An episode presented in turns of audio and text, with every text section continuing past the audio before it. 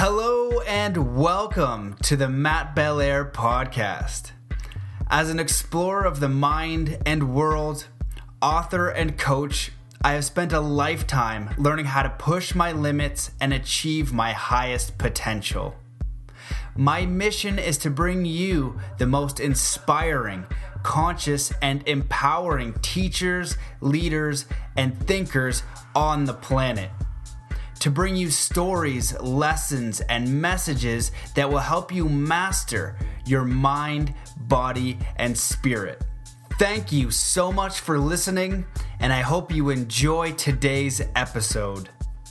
Good day, magnificent human being. I hope that wherever you are in the world that you are having an amazing day. I'm blasting all of my love, my appreciation, my gratitude, my energy to you Thank you so much for listening to this episode. I know you're going to enjoy it. We have the godfather of vibrational technologies, Don Estes.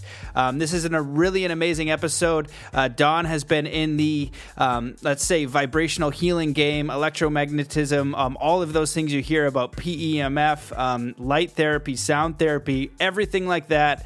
Don is the man. Um, I highly recommend checking this one out on YouTube because he does go through some slides. Um, you should see this image that he has behind him, his opening image. It's like super mind blowing. So, in this episode, I broke it up into two parts. We've got um, we talk about expanding on the electromagnetic spectrum.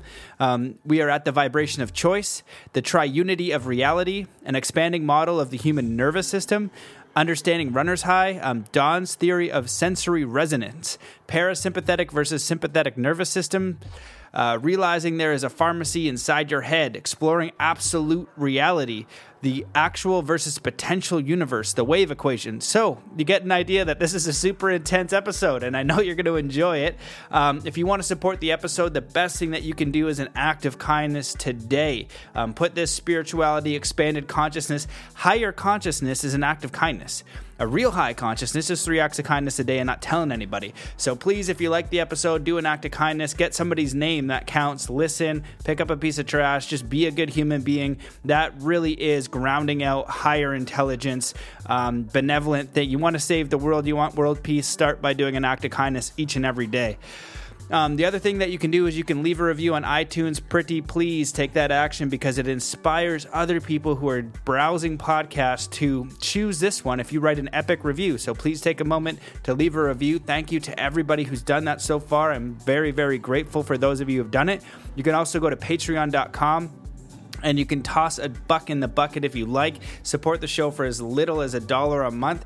Um, that would be really helpful and really fantastic. If only a fraction of the audience uh, you like the podcast, you want to support, um, that would be really helpful. Thank you so much to my patrons, Ross and Cheryl, Angela, Francis, everybody out there who has supported me um, for months. You know, so a few of you you've been supporting me since the beginning. So thank you, thank you, thank you, my friend Sean. Um, I'm packing up and ready to go to Burning Man. So while you're listening to this, I will be at the burn as long as uh, my mom and my sister or my friend or somebody gets gets these uploaded while I'm um, dancing around. I'm making friends. Um, I have a cool, a few cool offerings I'm going to be doing for people, um, like water blessings that David taught me, and just uh, you know, kind of like life coaching and all that kind of stuff. I'm going to be doing a workshop. So uh, guided meditation. I'll be doing the heart hypnosis again. I've been doing that for a few years, so I'm super excited. Um, I haven't really taken a break since last Burning man. So I'm a little bit excited to just dance and have fun and be around amazing people and and also but help and explore and be in that environment of people who really want to change the world. So I'm packing up for that. Um, so I'll see you soon, but these should be coming out. So uh, I'll be I'll be sending every single listener lots of love from the center of Burning Man, um, shooting you as many money as much good vibes as I possibly can. Um, please sign up for the email list, and if you go forward slash lucid dreaming, you'll get a free lucid dreaming ebook and guided meditation meditation. Um, shout out to my podcast sponsor, David Lone Bear Senepass, Native American Elder. Um, he needs support for doing his incredible work to get some of these technologies out there, and what he requires is peaceful community and it to be supported by the community. So we need to help. Um, if you know any angel investors, anybody who wants to chip in, if you know uh, we need administrative assistant, web people, um, video, we need we need everything. We need a lot of help because he can. The more help we have, the faster these technologies can get out, and we want them out. Trust me, they're they're amazing. We want to put another balloon into space in September, so we need a little support doing that. So if you resonate with his message and you resonate with the podcast, um, please support him. You can go to lonebearsarts.com. You can go to facebook.com forward slash distant ancient Echoes. um, send us a note, uh, reach out to me. Um, if you want us to come for speaking, you know, myself, David, or even Clifford Mahooty, we're going to be doing a lot more speaking um, engagements. So if you want us to come to the UK, Australia, uh, Canada, US, um, just put a group together and we'll see about coming out your way. Yeah, and for those of you guys who want some coaching, I've kind of forgot to talk about that a few times. Um, basically, I'll teach you everything that I've learned, the best of peak performance, personal development, psychology, human optimization, um, in, in a tailored, strategic fashion. So we do 90 minute breakthrough sessions, or we can do monthly mentorship as well. And I'm also doing the guided heart journey hypnosis, which is a very powerful, the most powerful and effective thing I've ever seen for tuning into your life's purpose. And it's not like, oh, this is the job. It's like, oh, now I know the direction direction, a very clear direction that comes from your heart. So that's that's it. Um, I'm to just get into this episode because it's awesome. It's in two parts. And so, just before we dive in, let's come to a state of peace and coherence through our own consciousness. So, wherever you are in the world, just stop what you're doing and just take in a deep breath in through your nose. Setting the intention just to come to peace and coherence just for a few moments. And just let that breath out slowly with all the cares, all the worries, all the tasks, all the limitations. Just let that go now. Taking another deep breath in through your nose and just connecting to your divine nature, connecting to the idea that you are a part of the universe, that you matter and that you are enough. And just let that breath out slowly with all the cares, all the worries, and all the stresses, and all the self limitations and self criticisms. Take in one more deep breath in through your nose hold that breath and just make the firm commitment to be as kind to yourself today as possible because when you fill your cup and you are kind then you have the capacity to be kind to others. So just make that commitment to be as kind to yourself as possible today and all days to come. And i'm sending you all of my love appreciation support gratitude well wishes encouragement um, letting you know that you are connected you are not alone that you are a divine magnificent immortal multidimensional epic being so there we go. Let's get into part one with the outstanding Don Estes. Hello and welcome to another episode of the Mastermind, Body, and Spirit Show. I'm your host, Matt Belair. Today's guest currently serves as CEO and Director of InnerSense Inc. in Psiometric Science. He is a certified medical technology uh, technologist, laboratory director, and neuroscientist. He has lectured worldwide on sensory science and vibrational medicine, appearing on CNN, NBC, ABC, Discovery, and others. His work has been featured in Wired, Computer Design, and international media. His book, Harmonic Law The Science of Vibration, is one of the most complete compendiums of scientific and philosophical knowledge assembled. He is the inventor of Vibrasound sensory resonance, and his theories include proprietary knowledge and patents in the fields of light, color, sound, music, and algorithmic automata. He has also designed, built, and operated three award winning facilities Innerspace, Mindwave, and the AHA Spa. Since 2001, his company InnerSense has partnered with Psiometrics in Glastonbury, England. Together, they have pioneered a new science of universal automata, which defines the physical and mental mechanisms behind the manifestation of intention. They have also designed and constructed a world class supercomputer that can render a model of any reality in a formal mathematical language. Their work is patent pending. Welcome to the show, Don Estes. Mm, blessings. Thank you for having me. Oh man, it's it's such a privilege to have you. I remember when you you reached out and I looked at your work and I read your bio and normally I try to shorten it a bit and I was like, oh my goodness, like you've done so much and uh, you've been in the in the game of vibration, frequency, sound, light therapy, basically everything that kind of is starting to hit the mainstream right now. You're one of those pioneers, um, and you have that amazing chart behind you. You're kind of sharing a little bit um, with me before when we when we talked on the podcast. Maybe you can give people a little bit about your background, who you are, and and how you got to where you are today. Because you've been in, you've been here for a long time, so it's a real treat to talk to you. Sure. Yeah. So before I start, let me just say that uh, I love your voice. Uh, has such really great energy to it. We're sort of uh, voice experts here. We have pretty much decided that and determined that it's easier to get um, who or discover who a person is and what they really want from their voice rather than from their brain or their heart and that sort of thing. So after doing this for years, I've become sort of an expert on voices, so I can listen to a person's voice and tell pretty quickly who they are and pretty much everything about them. So I just wanted to acknowledge that that uh, your energy is like really clean and really good. Oh wow, thank you. Uh, good vibration from your voice. So yeah, as you said, um, I've been around for a long time. We incorporated in in uh, 1984. Before that, we had done a lot of work all the way back to when I was in uh, college.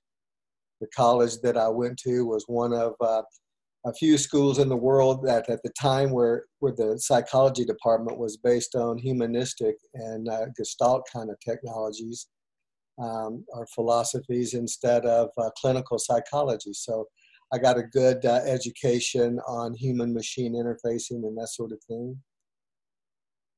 It was also a school where we uh, were actually making psychedelics in the laboratory before they made all of that illegal and uh, I actually loved it. I, lo- I loved that altered state. I loved being able to say, uh, I loved to be able to get up in the morning or, or uh, come to the realization of how amazing life is. I loved that wow experience. Like, wow, life is amazing. I really wanted to live there, but uh, of course, you discover when you try that that there's a compensatory lag time. Um, so you feel really great for a while, but then the next day you don't feel so great.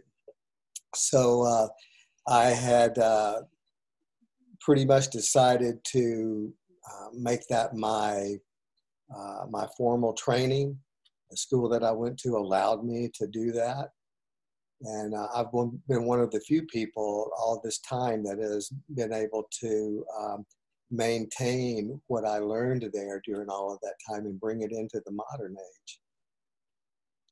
So um, I vowed at that point that I would devote my life to coming up with a way to create that kind of experience without having to pop a pill.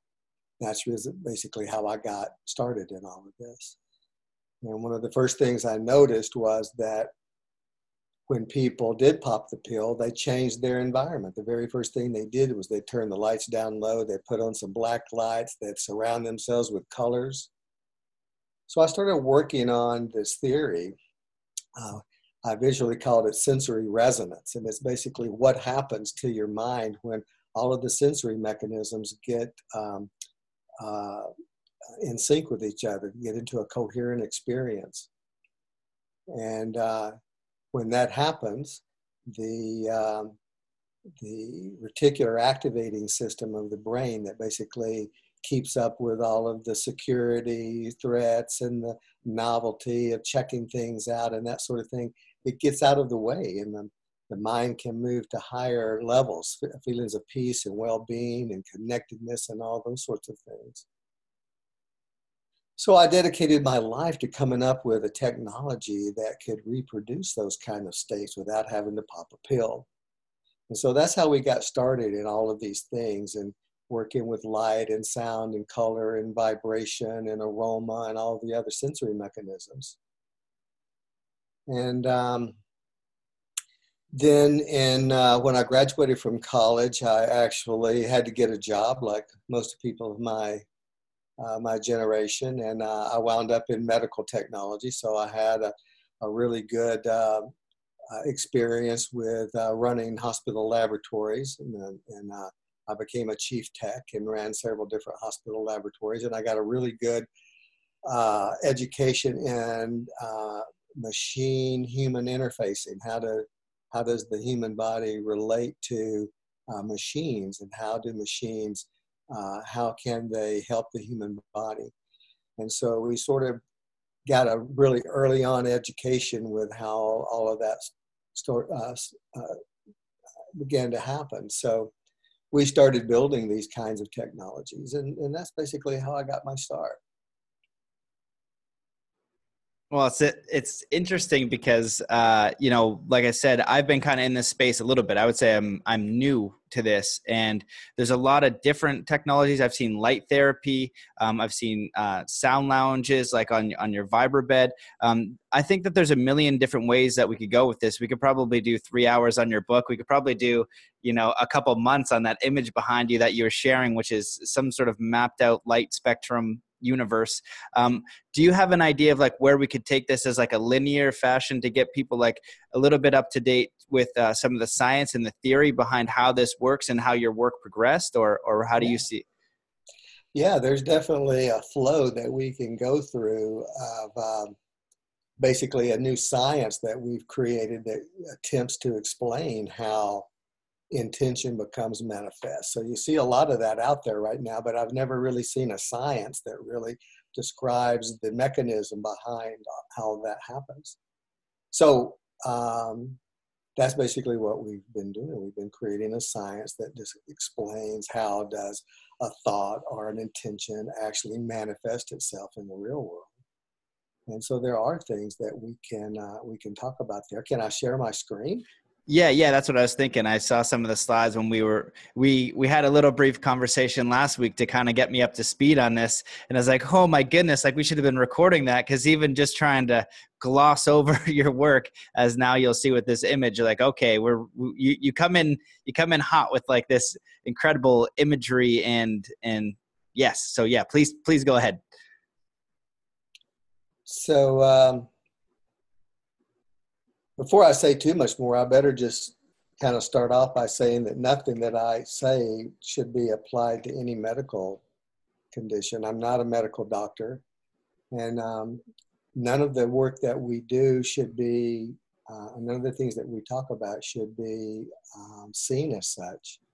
In fact, as we go on here, you'll sort of see that we're 180 degrees out of phase with the whole concept of healing because the old allopathic method of healing says that there's something wrong and you have to find it and fix it.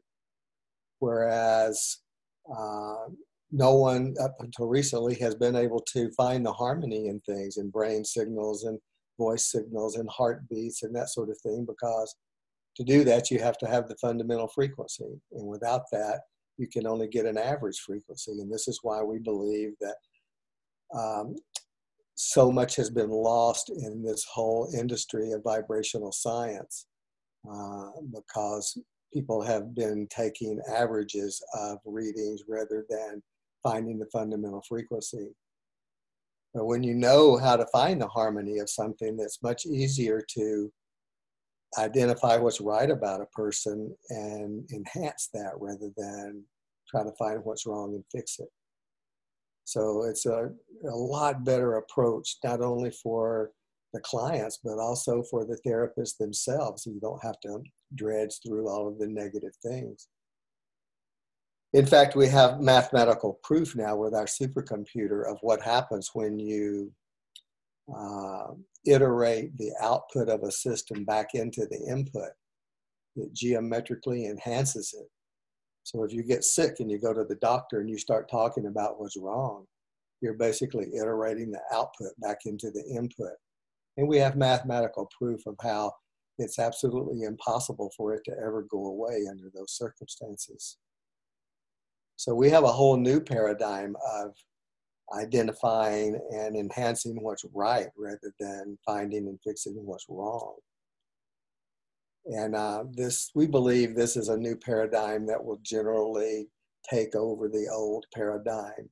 And uh, everyone sooner or later will start realizing that this is a much better approach to things. Um, in uh, 19, let's see if I find a book. Yeah, so uh, by the time I was finishing up college, I had finished this paper called Sensory Resonance, which is about a state of mind that a person goes into when all of the sensory mechanisms are synchronized and coherent. And uh, in the late 90s, I wrote a book about this called Harmonic Law, which, as you mentioned, is sort of a compendium of uh, scientific knowledge. It's kind of like a, a, a, uh, encyclopedia, more or less, of vibrational science. And uh, I had thought that when I finished this book, I would know who was right and who was wrong because pretty much everybody that I had studied under had a different idea about how all this worked and came together. I'm sure you've probably seen a lot of that yourself in um, the uh, different ideas that people have about how vibration works. Um, but I was more confused than ever when I finished the book because basically what it what it was was it came down to just an explanation of what they were all saying. And since they were all saying something different, uh, it was still confusing. So I decided that I would uh, chart it out and find out uh, how it all laid out. So this is where this uh, this chart came from. So one night when I was uh, sitting in the floor and I had about 40 different uh, illustrations done for my book. I had them all laid out on the floor, trying to arrange them into the right place in the book. And uh, it was almost like I woke up from a dream, and there I find myself sitting in the floor looking down at all these papers, and they were scattered around me, sort of like um, spokes in a wheel. And I find myself being sort of this the center hub of a wheel. And I didn't really remember laying them out like that. So I stood up in the room and I looked down at them. And the second that I looked down, I suddenly had this vision that you're seeing now of how it all came together. And uh, it's it looks very complex, but it's really not all that complex. It's really just um, an extension of this. This is some. This is the standard electromagnetic spectrum that we've all seen throughout our lives ever since I was a kid, I was always curious as to how it could be like this. How could reality be such that you could chop it off at both ends with nothing else there? And it just didn't really make any sense to me. So all my life, I've really been looking for how does that thing terminate at both ends?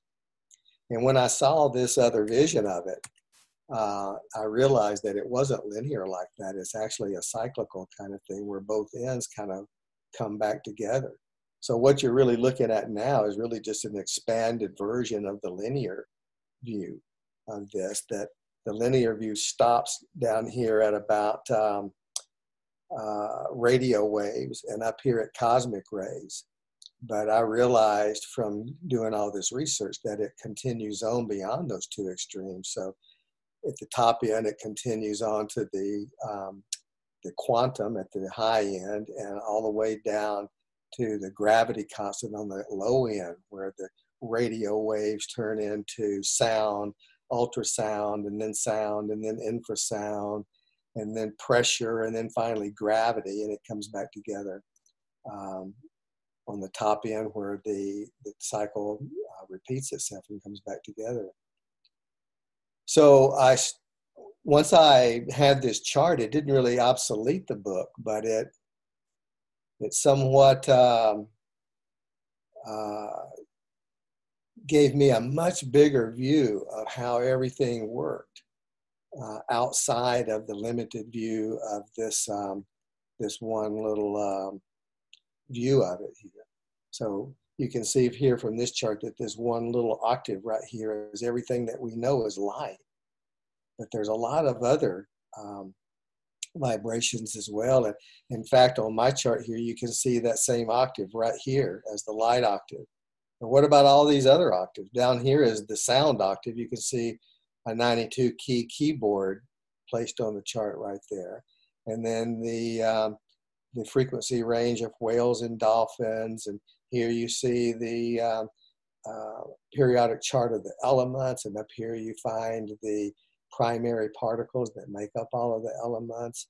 Down here you found sound and motion and pressure, and then finally the um, the astronomical cycles of planets going around stars and going around uh, constellations and galaxies and that sort of thing. And up here at the end, near the end, you see the Milky Way. And you see way out here on the end of the Milky Way, you see our little solar system with the Earth right here. So when I first finished the chart, you know how on, a map you always kind of put a place in there where it says you are here on the chart. So I thought it would go right here, right on the little Earth right here. But what I really found out is is that it really comes up to being more. See if I can get Can't seem to get rid of the, oh, there we go. Let me move to the bottom. So we're really not, um, on my chart, we're really not here on planet Earth. We're really here on choice. And so I came to realize that where is a person at in all of this? And it really winds up that we're at choice. We're choosing how to bring all of this together and create it. So this chart basically has a number of different um, uh, sections to it. The first section is just an introductory to what it's all about. The second section is about how um, uh, you is down here at the bottom. Actually, I have to move this again so you can see it. It's actually a list of all of the things that prove that reality has its triune nature. There's always two opposites of any given thing, but some third position that resolves the difference between those two uh, extremes. And so this bottom section down here shows the triunity of reality. I think there's something like 50 different um, correlations between the number three uh, and, uh, and what we know as reality. The fourth section is up here that talks about archetypes of reality. And the fifth section is about dimensions of reality. And so the way the chart works is, is that these archetypes and these dimensional patterns actually are brought together by choice and get thrown into the crucible of life, which we believe now is a 12 dimensional torus.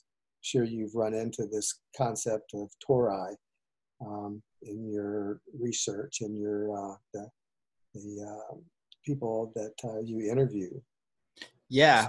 Well, the it's the way that I draw a line. Like this is definitely way over my head. Just if anybody's looking at this image and and uh, you know kind of processing what they're looking at, it's really extraordinary. But in looking at the different theories, the way that my mind is kind of putting this together from what I've experienced is, uh, you know, when we're talking about the light spectrum, I'm aware that we only get a small fragment of the light spectrum. That there is so much more you know we we we are comprehending you know 1% of 100 if that probably way worse like 1% of like a thousand. So there's a lot more that we're not experiencing than we are. And the way that you're kind of sharing the your map of like you know how can it end? And i kind of either see it as well like an infinity loop where it comes to a center point and comes back in and out or like a black hole or something. Like there's no beginning or end of energy and i don't remember who said it. You would probably know this but you, energy can't be created nor destroyed. It's just kind of transmuted in some way. So those are the concepts that my mind is is processing what you're sharing. And i'm curious if um you know the triunity of reality in your little sections here you might be getting into that but maybe you can give like a little summary of each one or maybe you are leading a little bit um, onto a path that you had laid out and feel free to to go that way if that was the case. Yeah basically as we go through this slideshow you'll see um, more of this expanded into all of its different parts. Uh, so basically just saying that uh, the sensory mechanisms are spread out across this entire chart like light is just this one octave right here that you see of uh, the colors. Uh, however, sound is another sensory mechanism that we have. Um, so each one of our sensory mechanisms covers, covers a different part of this whole vibrational spectrum. And the idea would be that ultimately a person would be aware of all of it. We would have sensory mechanisms that would allow us to be aware of everything that's going on uh, in reality. But uh, because our bodies are somewhat limited, we have to use science to get to those other uh, levels. So we've created different kinds of technologies and different kinds of vehicles that allow us to um, investigate these different areas of reality that we don't really have sensory mechanisms to um, to uh, experience. So um, I'll just back up just a second here and just show you. This is sort of the uh, a chart that ex- that shows the um, an expanded model of the human nervous system. So pretty much everyone's aware that the human nervous system has this homeostasis in the center, but if it speeds up, it gets into a sympathetic note, and if it slows down, it gets into a parasympathetic uh, state of mind with homeostasis being in the middle. And you can see up here from brainwave studies how they've discovered that uh, uh, each one of these uh, states of mind uh, that is determined by brainwave state or frequency range uh, has a different effect on people. So you have brain waves that run anywhere from sub delta up to ultra beta, or what they're now calling gamma. And uh, this has been even expanded since I did the charts. And now we have lambda up here that's even higher than gamma, and we have uh, epsilon, which is lower than subdelta down here at the bottom. So we have these various brainwave states that uh, are all controlled by the body being able to bring itself back into homeostasis whenever it goes one way or the other. Um, however, um, whenever uh, the body moves from homeostasis into one of these uh, these other states, sympathetic or parasympathetic, the body has to make, or the brain actually has to make a choice between that two. Is it is it a is this change a threat or is it a challenge? And this is something that science hasn't really looked into that much because if you look into the literature, you find that most scientists will call the sympathetic nervous system uh, response the fight or flight response. And uh, whereas that might be true, it's only true when the when the experience is taken as a challenge. Uh, I'm sorry, as a threat if the experience is taken as a challenge, something totally different happens. And I'm sure you've heard of the so-called runner's high and that sort of thing that and sports high that people get into when they're doing games like that, where their uh, their energy systems are totally sympathetic oriented, but they're not in this fight or flight zone. They're in this different zone, which I call sensory resonance as opposed to sensory dissonance if you if you speed up and and you're worried or you're anxious or something scares you or something like that and you take that experience as a threat you go into sympathetic dissonance. Whereas you take it as a challenge you go into sympathetic resonance.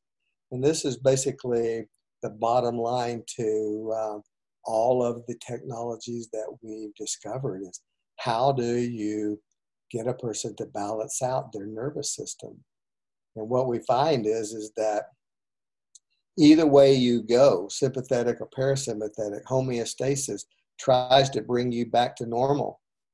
So um, even if you, like for example, if you go to sleep, if you go parasympathetic and you go back to sleep sooner or later, the brain makes uh, norepinephrine and um, and wakes you back up again. Uh, same thing on the sympathetic uh, end. If you uh, or um, a good example of that would be having a sexual encounter with someone and how the blood pressure goes up and the heartbeat goes up, and you definitely go into a sympathetic uh, nervous system uh, reaction.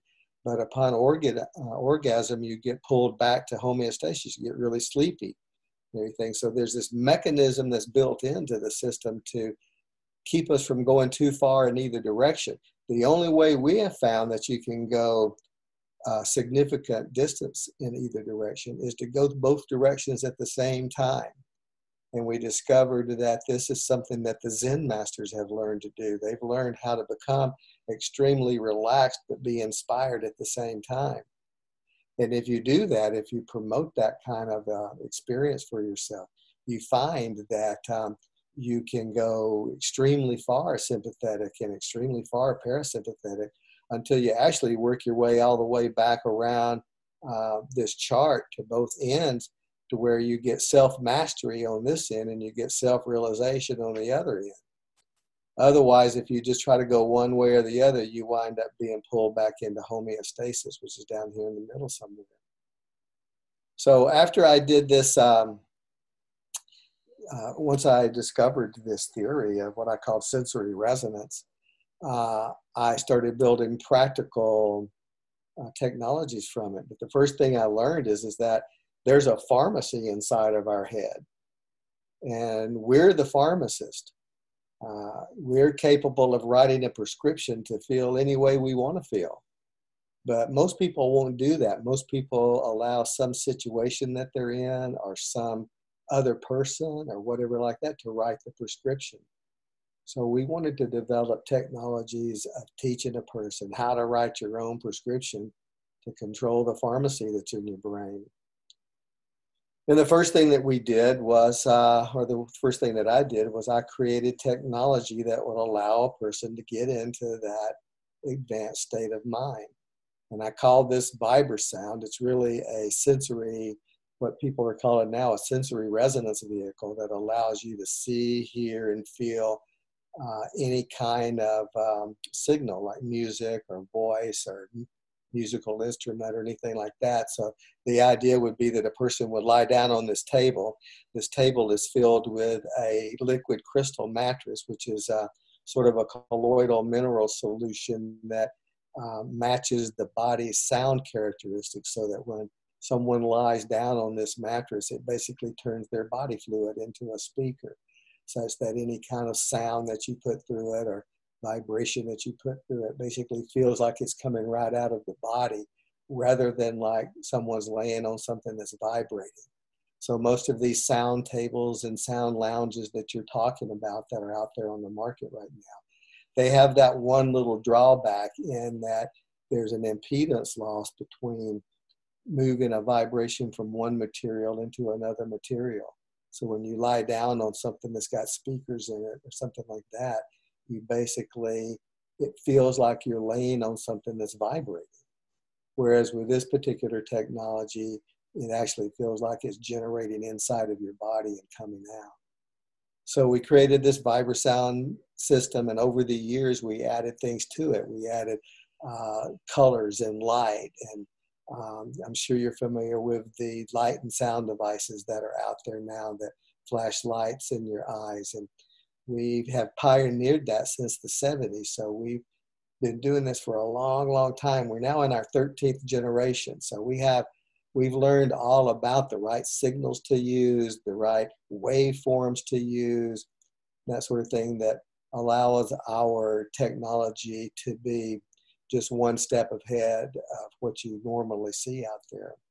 So very sophisticated light and sound devices and color devices and virtual reality devices such that there's a screen mounted above this bed so that we can project things there. So any of our quantum biofeedback technologies can be projected there.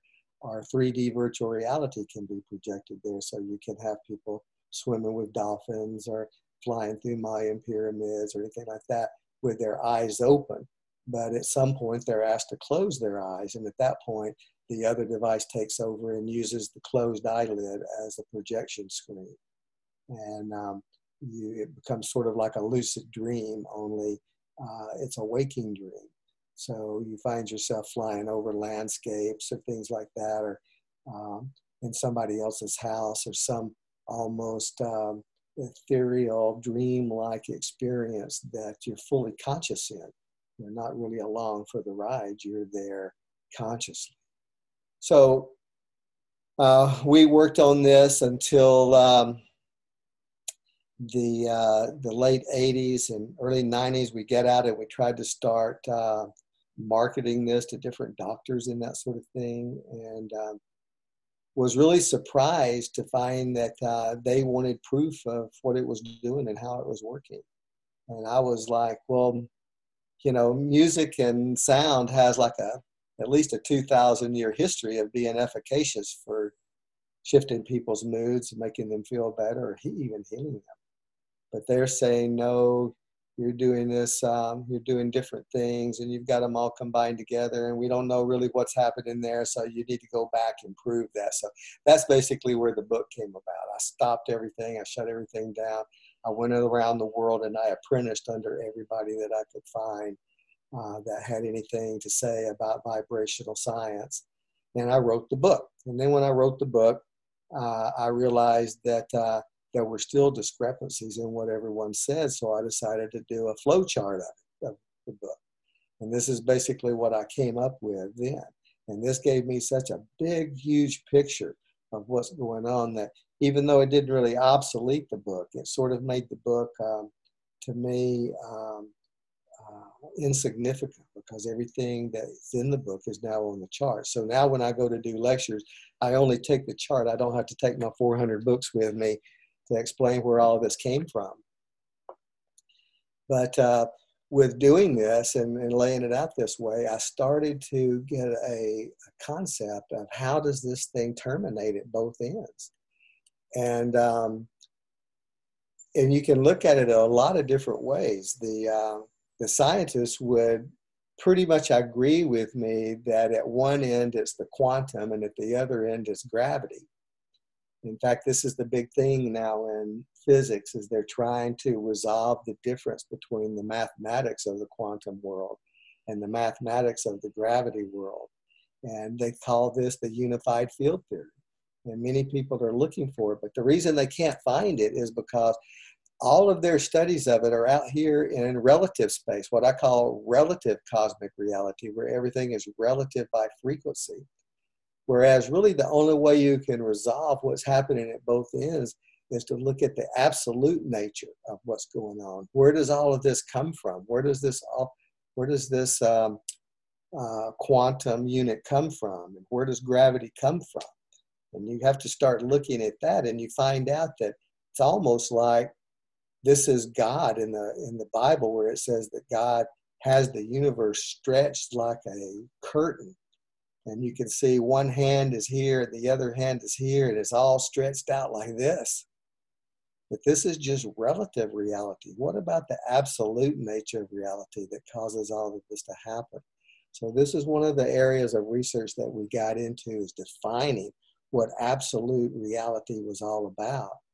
And this is why I wound up calling the chart the absolute scale of relative cosmic reality, because it's basically a chart of everything that we know that's relative by, by, by, by vibration held together by absolute uh, archetypes that um, that come together to create all that is. So, um, where is my? Here we go.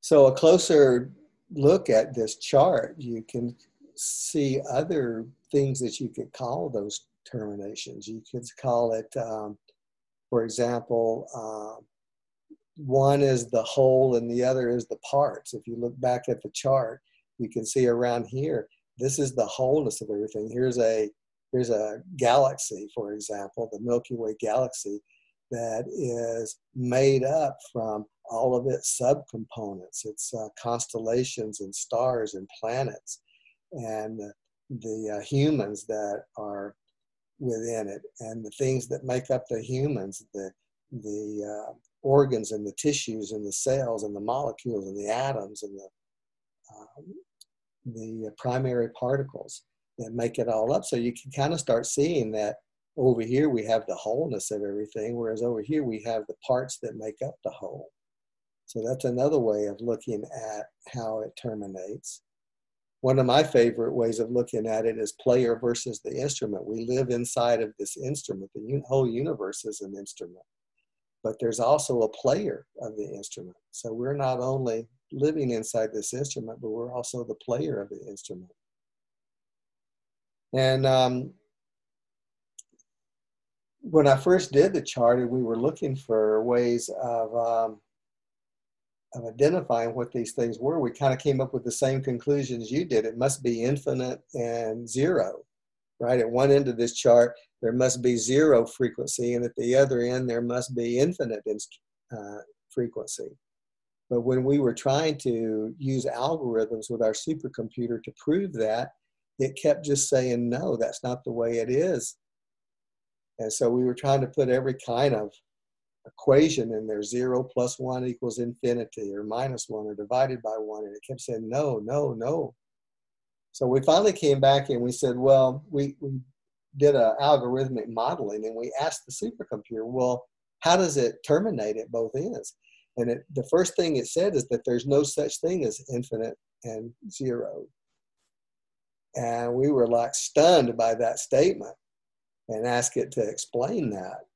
And it said that the reason why there's no such thing as infinity is because as human beings look out into the universe and they see all these objects out there, we are um, we decide or we we make up this come to this conclusion that um, it is uh, an inf- a universe that's full of infinity it's full of infinite number of things but that's really not true it's uh, it's really just one thing and as we look out there and we see all these different objects we're looking just at one thing that has divided itself into everything that we see so the universe is more infinitesimal than it is infinite. It's one, all of those different objects that you see out there are some divisions of that one.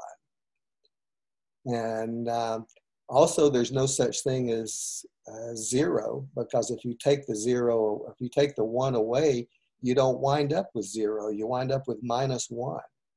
And this is something that has plagued our math and our understanding of math ever since it got started and that's a whole other um, that's a whole other workshop or seminar that we could get into there is talking about the math and how math is really the language of the universe. It even goes beyond that to where it's not really the math it's really the harmony. Harmony is the language of the universe but it works according to mathematical principles. And here we have this math boiling down to um, saying that at one end of this scale you have the square root of one, which stands for everything that's real in the universe. And at the other end, you have the square root of minus one, which stands for everything that's potential or imaginary in the universe.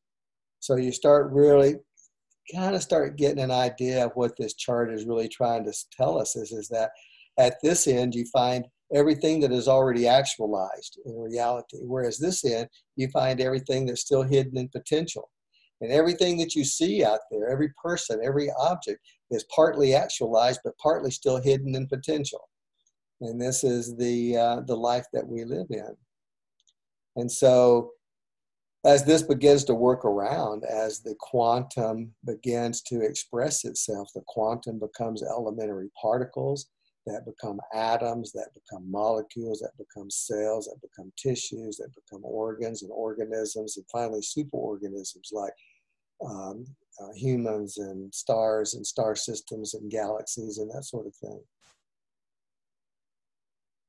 So, um, there we go. So, one of my, one of the uh, the easiest ways to understand the chart is it basically just describes the universe as actual versus potential. Everything that we know is partly actualized, but partly still hidden in potential, just like we are, just like a human being is, just like you are and I am. We're both actualized to some degree, but we also still have a part of us that's hidden in potential. And where is that? That's over here in the on the other side in this absolute world, which the scientists are now starting to call the reciprocal universe. If anything over here in the actual direct space that we live in, any real thing, uh, is not its true whole self, is 100% true self, it has a reciprocal self still existing on the other side. And uh, this is the part that we're after. We're after this part of a person that is still in potential and how do we help them release that potential so that's how we really got started in all of this is as a as a goal and a purpose is how do you help a person realize that they're only partially actualized and that they still have a, have a lot hidden in potential and in studying the math of this we um, we actually made some amazing discoveries. Um, this one is basically um, the crux of our work, which is this equation here. It's called the wave equation. This isn't something that I've made up. This is the standard accepted equation, scientific equation for what causes a wave, a sound wave, a light wave, any kind of wave phenomenon. Uh, that's not just a single wave, it's called a complex wave. And this is the um, this is the equation that defines the wave. And it says that the complex wave equals the real times the cosines times the frequency, plus the imaginary times the sine waves times the frequency. Now you can go online and you can do a search for sine and cosine, and you'll get millions of hits on it. In fact, you probably remember it from school. They tried to teach us a little bit about this in, in a high school in trigonometry. Uh, unfortunately, they didn't really teach us what it had to do with waves. They only taught us what it had to do with uh, right triangles and hypotenuse and tangent and all that confusing stuff. Had they taught us what it had to do with waves, then I might not be sitting here now having to explain all this to everybody of what they really do have to do with waves. But if you go online and you do a search for real and imaginary, you don't get anything. You don't get any explanation of that whatsoever. So we got very curious about this and we started asking physicists and mathematicians, what are those? What's the real and the imaginary in that equation? And their response was always the same thing. Those are mathematical functions that are required to solve the wave equation. What? No. What are they? Well, they are mathematical functions that are required to solve the wave equation. It's like, no, no, no. They have to mean something. They have to come from somewhere. How do you how do you determine them? How do you get them? Where do they come? What are they? Nobody seemed to know. I was blown away. This was about 20 years ago that we made this discovery. And so we made this the primary objective is to determine what are these real and imaginary coefficients in this equation. And uh, in the process of doing that, we were trying to, um, as I mentioned, solve the infinite zero problem. And we had gone into the supercomputer and asked it, and it said there's no such thing as zero or our infinity. And so we asked it to come up with an equation that would describe how these two ends relate to each other. And it came up with this equation that you see here, the square root of plus one taken to the power of the square root of minus one equals one. So we said, we asked the supercomputer, what does that mean in English? And basically reading the algorithmic functions of it, it, it basically said this, that any real thing, which is note, notated by the square root of minus of plus one, any real thing taken to the power of its own imagination results in unity and wholeness. And I thought that was really a mind blowing kind of assumption for a computer to make. So I really wouldn't call this computer uh, a, a personality but it is some type of an entity that seems to have an understanding that uh, that we really can't easily come to uh, with our our own imagination because it requires too much really heavy duty math to really do it. So we need these supercomputers really to figure all of this out. So it called this the grand unification of real and imaginary and we started realizing that what's really at, at both ends of this uh, of this scale is real and imaginary. At, at the left side, it's everything that has actualized and become real, whereas at the right end, it's everything that still lies in potential and is purely imaginary. So, in further results or further work on this, we came up with other ways of viewing this. Uh, if you view it from a polar uh, view like this, you can see that how uh, the present origin is right here in the center in this little dot. and time is moving this way. This is the past back here and the future up here. And this whole crosshair is kind of moving along through time. And uh, if you were to plot frequencies on here, in fact, the physicists and the scientists do this all the time to where they, they call this the S plane and they plot their frequencies and whatnot on here. But each frequency has a sine and a cosine component so that this time domain uh, plane becomes the cosine plane and the vertical plane becomes the imaginary sine wave plane. And they have to use this to plot all of their frequencies and whatnot on.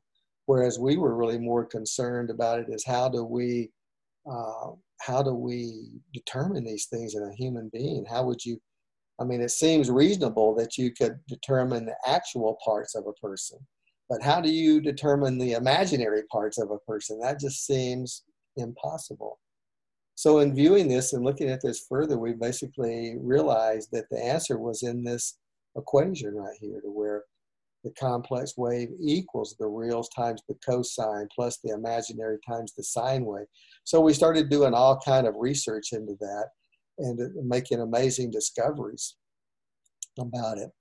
But to just step back and just summarize just a little bit, you can see that basically everything that I've talked about so far has come down to two major discoveries the discovery of sensory resonance and what happens when you synchronize all of the sensory mechanisms. And this fact of real and imaginary ratio representing the signals that people are putting out, their brain waves, their heartbeats, their voice patterns. So these two major discoveries have been brought together and um, we've tried to find applications in uh, different um, fields regarding this discovery.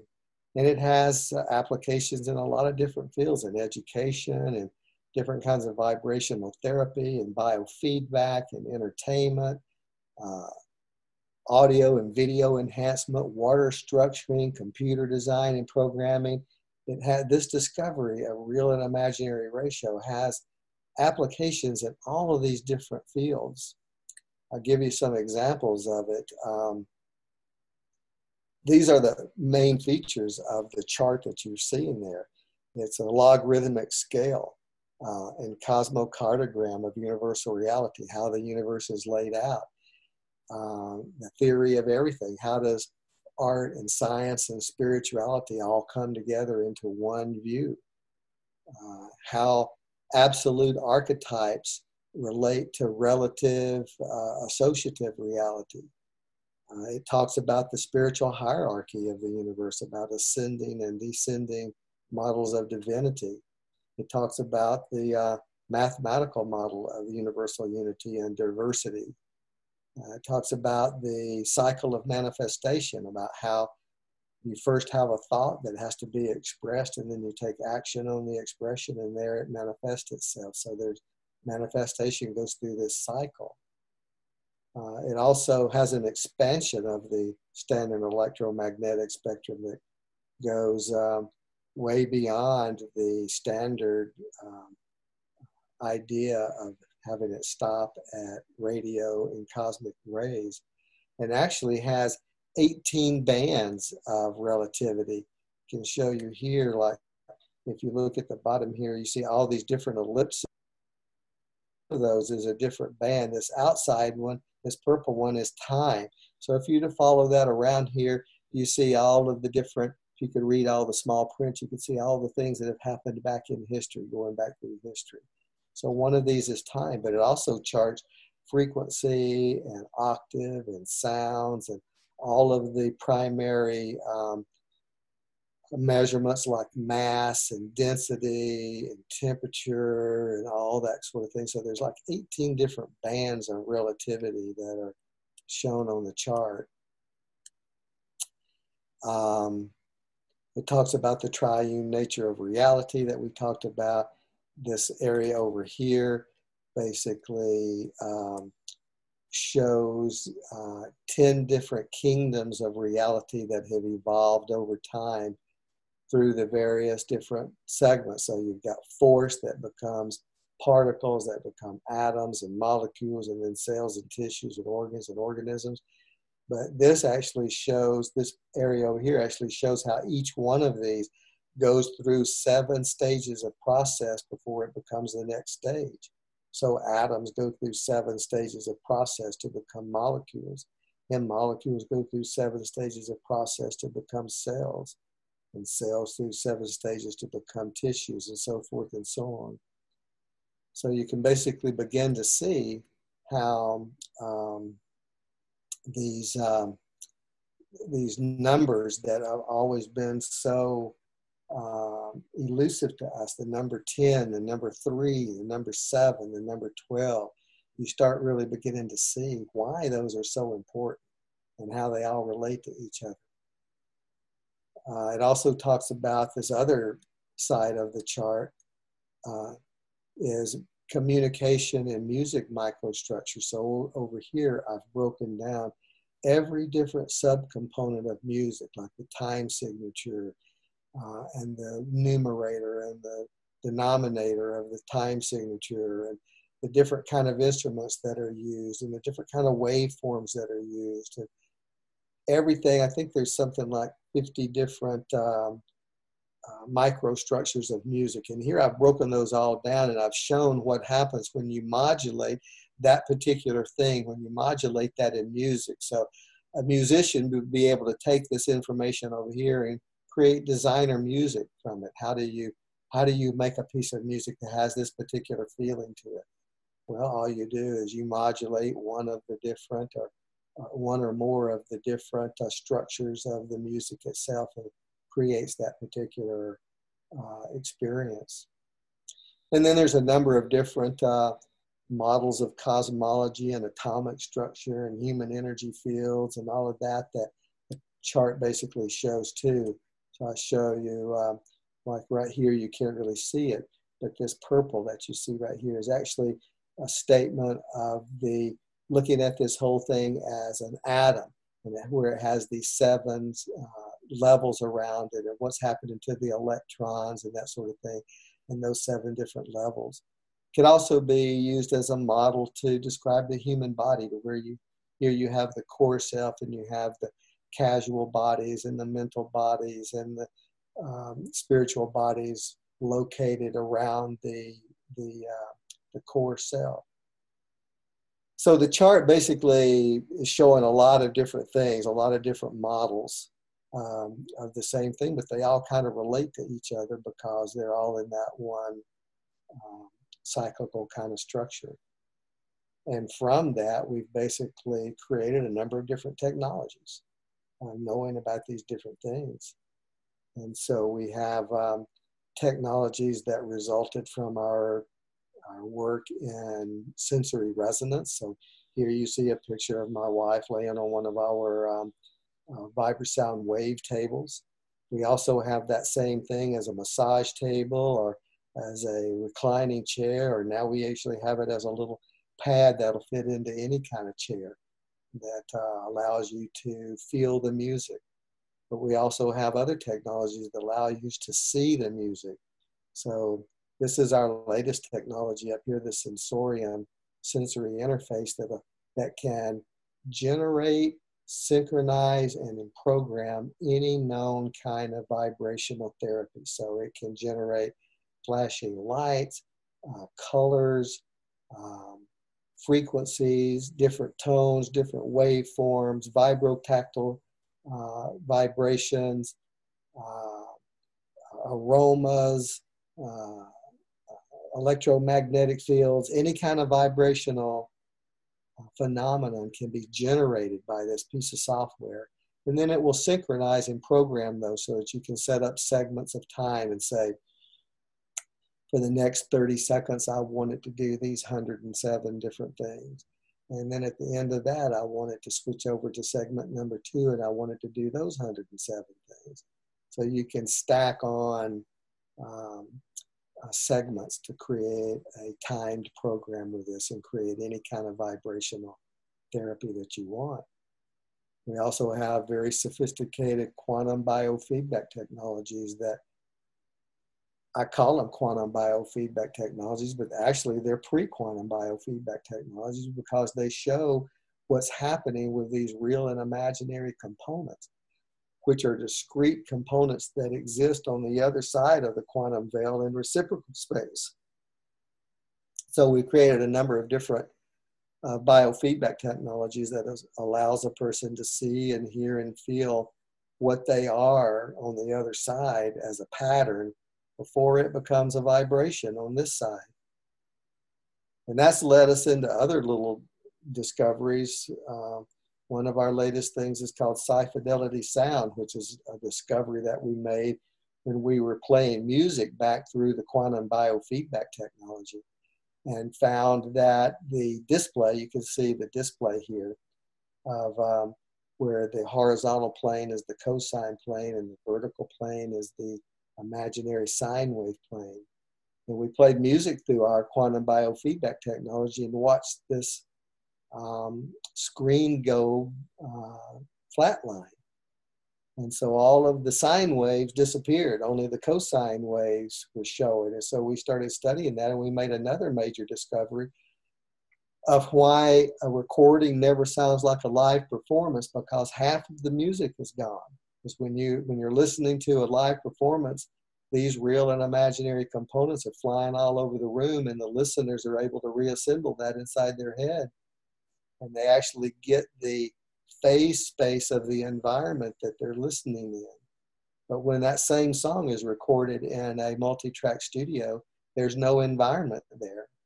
So some guy named a sound engineer has to sit down and use uh, different kinds of stereo tricks to uh, artificially create an environment. So they use reverb and and um, panning and echo and things like that to simulate the actual and whereas this little piece of software right here can just recreate the environment. So you hear the the phase space of the environment along with the music and it's it's mind blowing to listen to this to listen to your music with this because you would never go back to listening to regular stereo once you hear it in its full uh, form here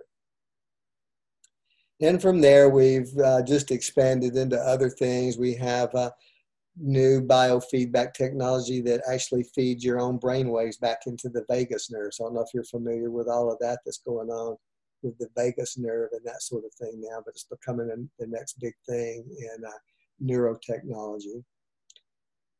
And so we've, we've created all these different technologies using those two major discoveries this is sort of a, uh, a picture of my latest uh, studio. You can see one of my daughters now laying on one of these Vibrasounds, and then the ceiling up here becomes the screen that uh, can either play the, the videos or, or eyes open technology. And if you close your eyes, this another technology takes over that turns that ceiling into a light and sound device. So you have this really amazing eyes closed kind of uh, visual experience.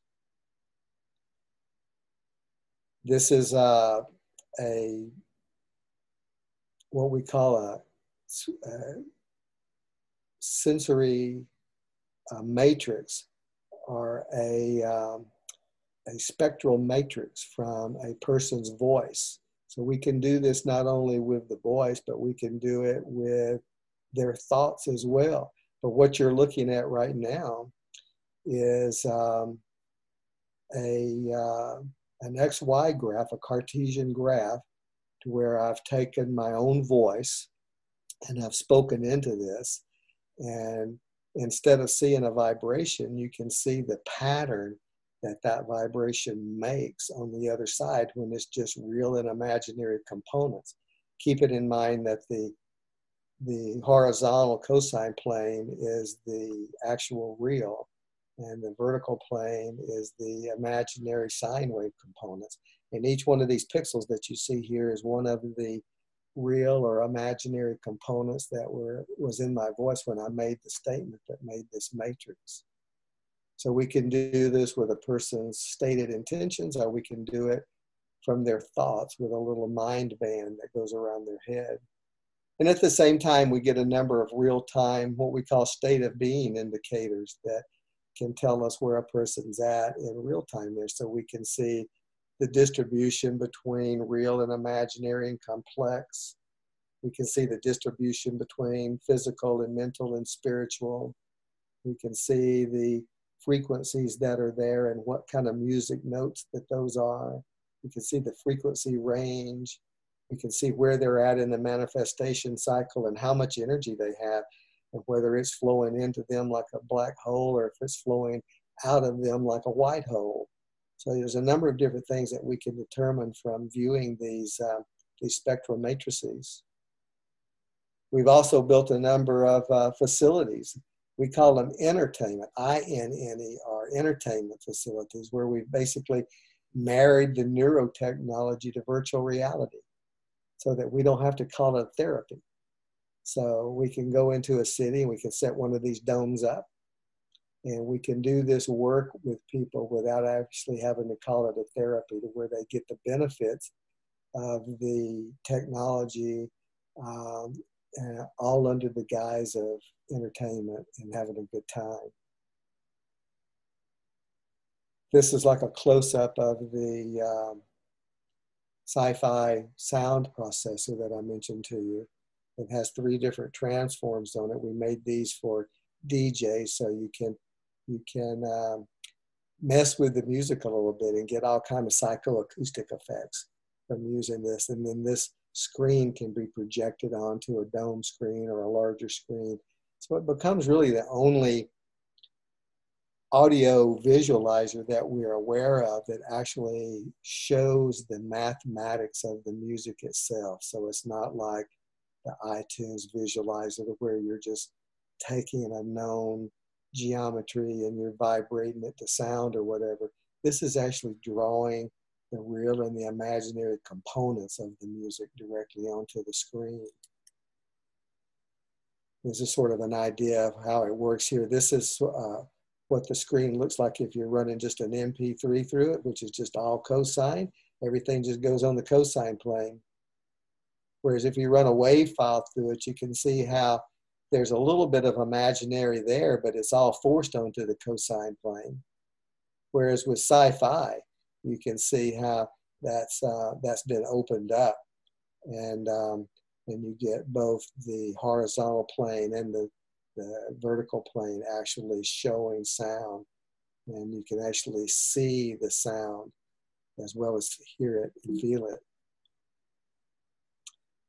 This is a, uh, a screenshot of the device that we call uh, the Peak Alembic, which is a device that basically takes the sound from a person.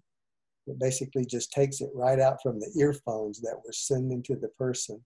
We're asking the person to resolve the difference between the real and the imaginary components of their own voice. We just take those and take it loose from the headphones and bring them all the way over to this device. And we hook the two wires up to these two 24 karat gold uh, wave guides that are suspended into our reaction chamber. And we ask water to do the same thing that we're asking the person to do, which is to resolve the difference between those two components. And here you can basically see it in action where uh, all we're doing is putting sound into those two gold rods but it's causing the water to cavitate and implode inward on itself and go to its next highest level of order, which for water is vapor. For a human being, it would be spirit. But the metaphor here is, is that the water goes through the same process of acknowledging the need to change, giving up the resistance, removing the unwholesomeness from itself and purifying itself, and then uh, stepping out to the next level, which is uh, this purified water over here. So we bottle this and have a person drinking, and it's the most amazing technology we've ever with. It's, it's mind blowing. And then finally, this is just a graphic of our supercomputer and how we've been able to use the discoveries we've made to actually improve computer design such that instead of um, uh, reading information from a computer using ones and zeros, long numbers of ones and zeros, it's easy to understand that that number can actually be seen uh, as a um, fraction rather than a whole number. So we can trace any number on the music scales between one and zero. Instead of having them be a one or a zero, it can be any number between one and zero. And that's basically how this supercomputer works. It's basically a hybrid computer that has both a digital component and an analog component and a computer in the middle that basically marries the two together. So you can, uh, these analog computers are so much more powerful than digital computers um, that people moved away from them a while back because they're very expensive. Uh, just the card for ours cost like $300,000 just to produce the card that actually drives it. But from all of that, we've basically been able to create um, a, a, number of different um, um, vibrational types of products that uh, are now on the market. And we ha- we're in like 20 different countries. I have about two to 400, I don't know really for sure, somewhere between two and 400 of these out in 20 different countries right now. So basically, that's kind of an overview of uh, who we are and what we're doing, what our technology looks like, and that sort of thing. Holy, holy crap! Oh my god! oh my god! My brain is as just trying to keep up with with what you were sharing. It's really mind blowing. Um, I could go a hundred different ways with this and listen to you talk all day. I think that you know on the one side, which is not my skill set, I think that somebody could explore the science with you uh, forever. It's it's really fascinating.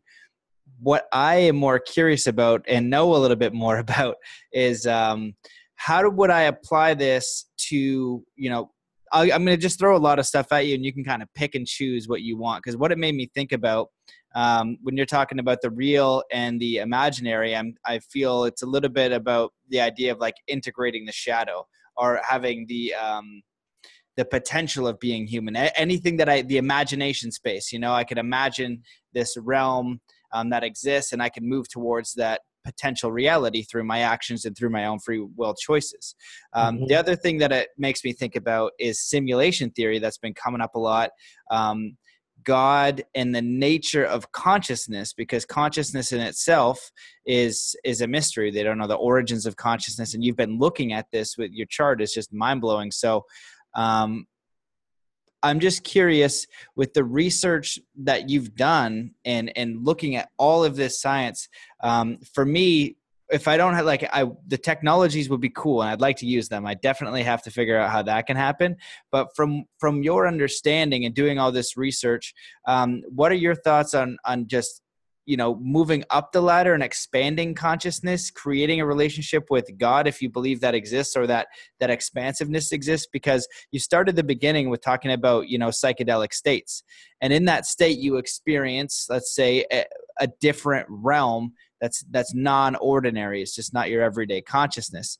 And so if you could produce that state with technology that would be interesting. But if you had a could expand your awareness even better. So i'm just curious what are your thoughts on on that general overview? And then maybe some of the stuff that's been happening with people using their technology what are they experiencing? Um, what happens when you use it? And like the one specific would be the psi fidelity. If you're like an electronic music maker or you make music? Is that a technology you would use as well to enhance the quality of your track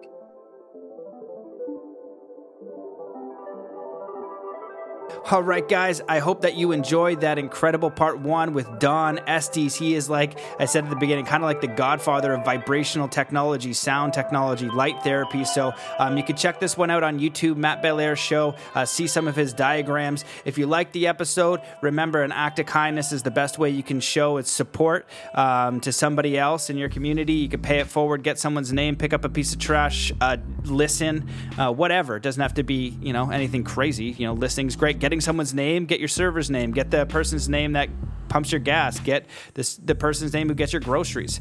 Um, so that's the best way to support. You can also leave a review in iTunes. Pretty please take that action because when you write those words, when people are searching podcasts, they want to look at the reviews. They're wanting to know what you think. So please do that if you find value, so we can inspire more to listen um, and learn about the podcast and learn about the messages from these incredible guests. Um, what else? Uh, Patreon is super helpful. If you go to patreon.com forward slash Matt Belair and just toss a buck in the bucket, it really goes a massively long way. Um, so if a small percentage of you just take that action, go over there and show a little bit of support, it does help tremendously. So please go over to patreon.com and uh, help out. Um, ZenAthlete.com is a guide to self mastery. It is, is basically taking everything that I've learned of years of peak performance and personal development in concise book. You could say Zen music, Zen life, Zen entrepreneurship, um, and it codes the exact same way. It's really how to code your reality, code code your your body is like a supercomputer, and you can code it. You can upgrade the software, and that's really what it's about. It teaches you how to pick an idea, code the beliefs in the software within the body, um, turning on the automatic nervous system and you know the body to do everything that it can you know unconsciously to create your desire and do it from a state of fulfillment as well. And if you guys are looking for some coaching that's what we do in the coaching. Um, we figure out a heart inspired vision uh, also do the heart journey activation 90 minute one-on-one sessions and also um, monthly mentorship. So if you're curious about that hit me up I'm going to be gone for two weeks, and I'll get to all the messages when I'm back. And uh, yeah, and check out my sponsor, David Lombear Senepass, um, Native American elder. Uh, he's truly extraordinary being. Uh, go to lombairsarts.com. We're going to try to get it, a website up at Distant Ancient Echoes here really quick, um, but we need your support. So, any angel investors, um, graphics people, web, we, we need it all. And the more help we get, the faster we can bring out these absolutely incredible technologies, including shooting another balloon into freaking space that has a chip on it that's reading a signal that's coming down here. And he's decoding it. It's gnarly. So check that out. It's it's on my YouTube, and uh, like I said, I've, I've, brought him around physicists, mathematicians, and all in between. And you know, he seems to know more about everything than anyone on anything. It's amazing. Um, so he needs help, and uh, I'm trying to help him the best I can by sponsoring him like this and uh, encouraging you guys to take a look because it's the people that need to bring this together. And if we work together, we can bring some pretty incredible technologies to everybody. His his elders told him that the technology is for everyone and it must be in peaceful community. Nobody can own it, and so we just got to figure out how to get get him a little time, little resources uh, to fund it, to bring these technologies to us um, in peaceful community. So anyway, that's it. Um, all of my love and gratitude. So before we close this out, let's just come to a powerful state of peace and coherence. So wherever you are in the world, just taking a deep breath in through your nose. Hold that breath and just set the intention to come to peace and coherence. And just let that breath out slowly with all the cares and all the worries of the day. Taking in one more deep breath in through the nose holding that breath and now setting the intention to be as kind to yourself as possible, to make the firm intention to be your number one supporter. And just let that breath out slowly with all the limitations, all the self criticisms, all the self doubts, and self judgments. Taking in one more deep breath in through your nose, holding that breath, and I just want you to imagine sending love, energy, and kindness to the entire world. See yourself go about tomorrow, today, the next weeks to come, doing three acts of kindness, helping people, and see how over time that ripple effect comes out. And that's your spiritual weight. That's your high consciousness. That's your higher consciousness right there. All of those actions you do um, in your daily interaction. That's really what it's about. Just let that breath out slowly with all the cares and all the worries and all the self limitations. Um, I'm sending you all of my love, encouragement, well wishes, inspiration, support um, for you to remember that you are whole, perfect, balanced, coherent, amazing, and uh, wishing you all of the best. And I will see you in part two with the godfather of vibrational technology, Don Estes.